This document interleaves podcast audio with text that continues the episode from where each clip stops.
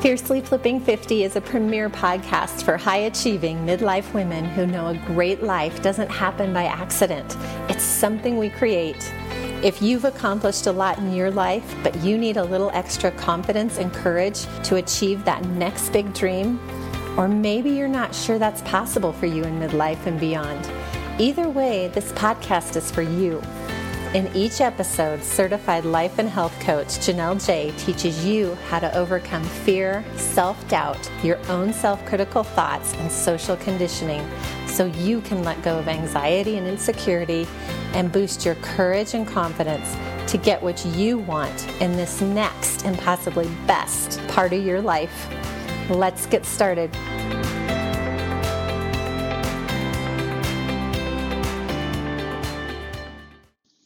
Hello everyone, how are you all doing today?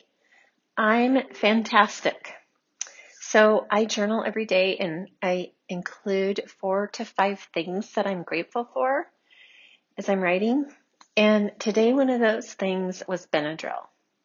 I'm grateful for Benadryl because I've had to take some medicine and I took it for 8 days and all of a sudden I started getting this very irritating, itchy rash all over my body, and Benadryl has saved me from ripping my skin off.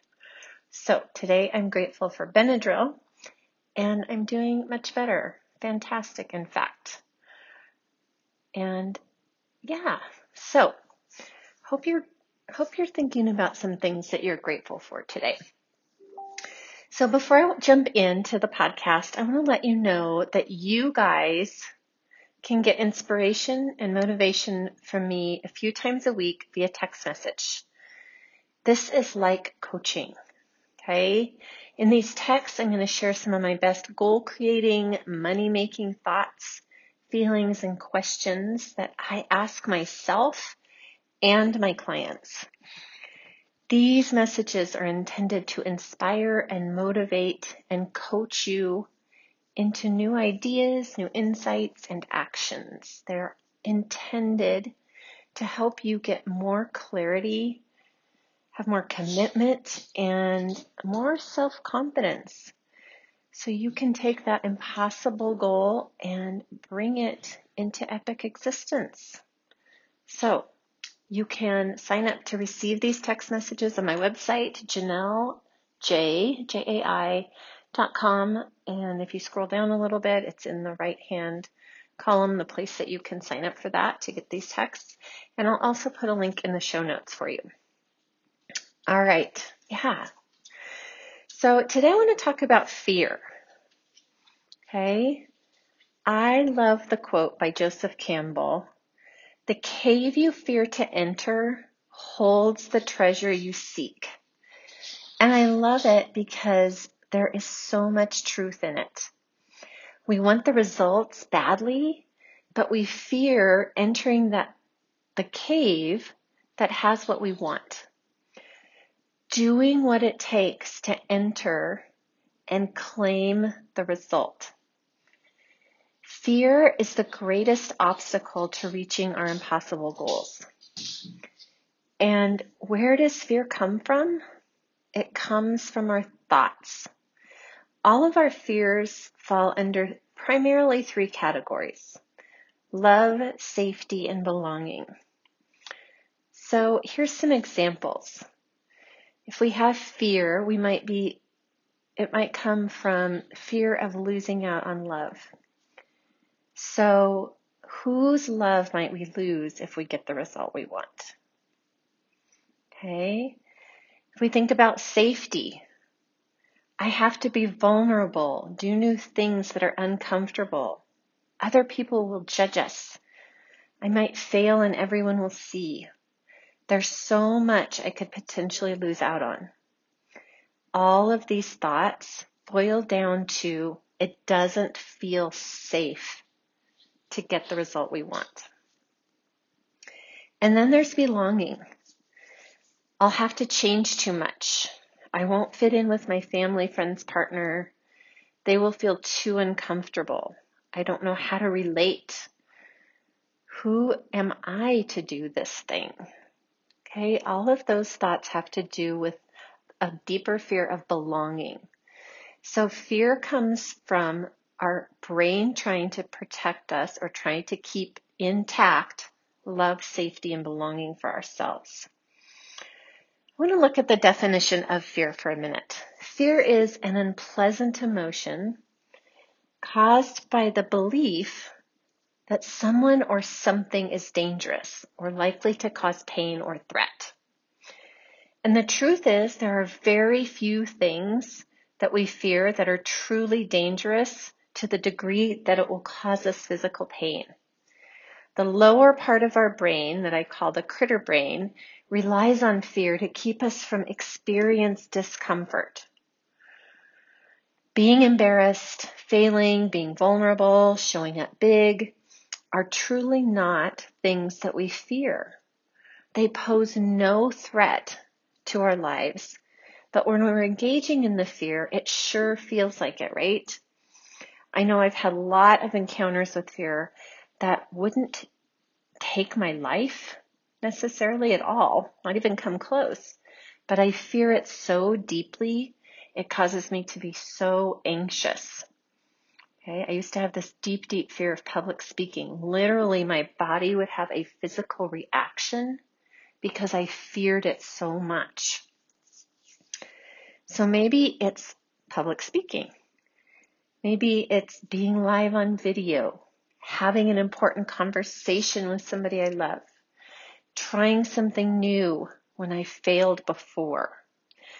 All of these things were necessary for me to reach my goals that I wanted. But at the time, they were very scary, or at least my brain told me that I should really fear this. Okay? I know right now that there is some action that you guys need to commit to and take to move you towards your goal, and you're feeling that fear. So I'm going to share the solution with you. What's the solution? How can you make friends with fear? Number one, find courage. Seems simple, right? As I said before, fear is an emotion brought on by the thoughts you think. If you feel the fear and then write down your thoughts, you will see this is true. Courage is also an emotion. We would never know courage without experiencing fear. Answer this question. If I were the most courageous version of myself, what would I think? Write these thoughts down and then practice them, right? Build the new neural pathways in your brain by practicing the new thoughts. Feeling new feelings. What feelings do you get from these thoughts? Okay, so thinking new thoughts, feeling the feelings, it's all like building a muscle. You have to have the repetition and the practice to get really good at defaulting to thoughts of courage like you do thoughts of fear. So just pick 3 or 4 of them and practice them repeatedly. And then take the action that you're inspired to take when you feel courage. Step 2, or solution 2, however you want to look at it, is relaxing into fear. Our default is to push against uncomfortable emotions. But the way to make friends with fear or any negative emotion is just to allow it. I love the analogy of a beach ball. Pushing away fear and negative emotion is like trying to hold a beach ball underwater. We get so focused on holding it down and not feeling the feeling, we can't put our energy into what we want to create.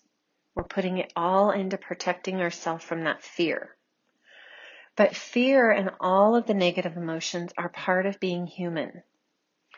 Learning to relax into fear, let it be there. Remember that in dangerous situations that involve tigers and bears and dark alleys, it's really useful to have this fear. It's there to legitimately protect you But remind yourself and your fear that you are safe. You are not in danger of any physical harm. That any goal worth doing is going to involve fear. Like, I tell myself that all the time. Like, this is okay. Anything worth doing involves some fear. Don't seek protection outside of yourself with false pleasures like eating or food or shopping or over-consuming anything, okay? We don't want to buffer with food or false pleasures or with avoiding it, right? I'm so good at avoiding it when fear shows up.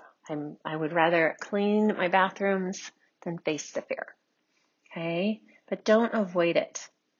Just stay present with it. Close your eyes and breathe into it. You can thank it for doing such a good job for protecting you. And just let it come along for the ride. When you make peace with it and not push it away, it can actually show you the work you need to do to move closer to the result that you want. Okay? All right. Number 3. Create capability. Okay? Capable, again, just like courage and fear, is an emotion. Fear is the reason that we need courage. Courage creates our capability. This is also a muscle that we need to build. I call it the capability muscle.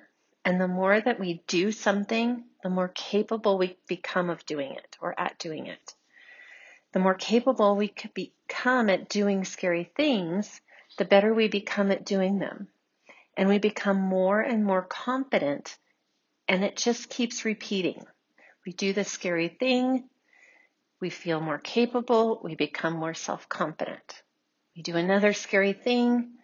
We feel more courageous and capable. Okay, do you see how that cycles? Notice the thoughts that created the courage to do it. You will develop the capacity to do more and bigger things the more you practice this. Again, it's building that muscle. And you're also going to get more confident in doing them. Right? Okay. Number 4, love and be friends with yourself. I'm always talking about or asking my clients, is this the best way you can love yourself? Is this thinking or this feeling showing love for you? Okay? We never go wrong when we love ourselves first. Loving ourselves means we love and have compassion for all the parts of us, including our emotions, including fear and pain. How? When I'm afraid of judgment, rejection, failure, disappointment, I just acknowledge that it's normal to feel all of that. It's part of allowing it to be there, like I talked about in the last step. I acknowledge that it's just the protective part of my brain, which again, I call the critter brain, and it's doing its job. It's doing what it was designed to do. It's making sure that there is love, safety, and belonging. Can you feel the gentleness and understanding and love in that? And then from there, I can remember that I also have lots of courage in me. I can put away the fear until the tiger comes, and I can bring out the courageous part of myself and let it lead. I utilized both of them intentionally. Courage, I use intentionally. Capability, I use intentionally. Okay? When you are friends with yourself and your emotion of fear, you aren't afraid of it. You treat it differently. You know there is no reason to avoid or push it away. You recognize you were designed to feel emotion, and you don't have to be afraid of it because you can feel it on purpose and have compassion for it. It lessens. It dissipates. Okay. And you become more self-confident when fear shows up because you know it's an emotion and you can handle any emotion. You don't have to suffer. Feeling negative emotion can be a positive experience when you do it intentionally. Moving towards fear reduces fear. And this is true for any emotion. Fearing fear leads to panic, and that's when we spiral down that black hole, and we stop, and we question, and we quit, and all of the things that we know happens. But feeling fear, allowing it to be there, feeling it on purpose, not letting it hold you back or take over the driver's seat, leads to ease and understanding. Okay? All right. That's what I have for you guys today. Go take action on these steps.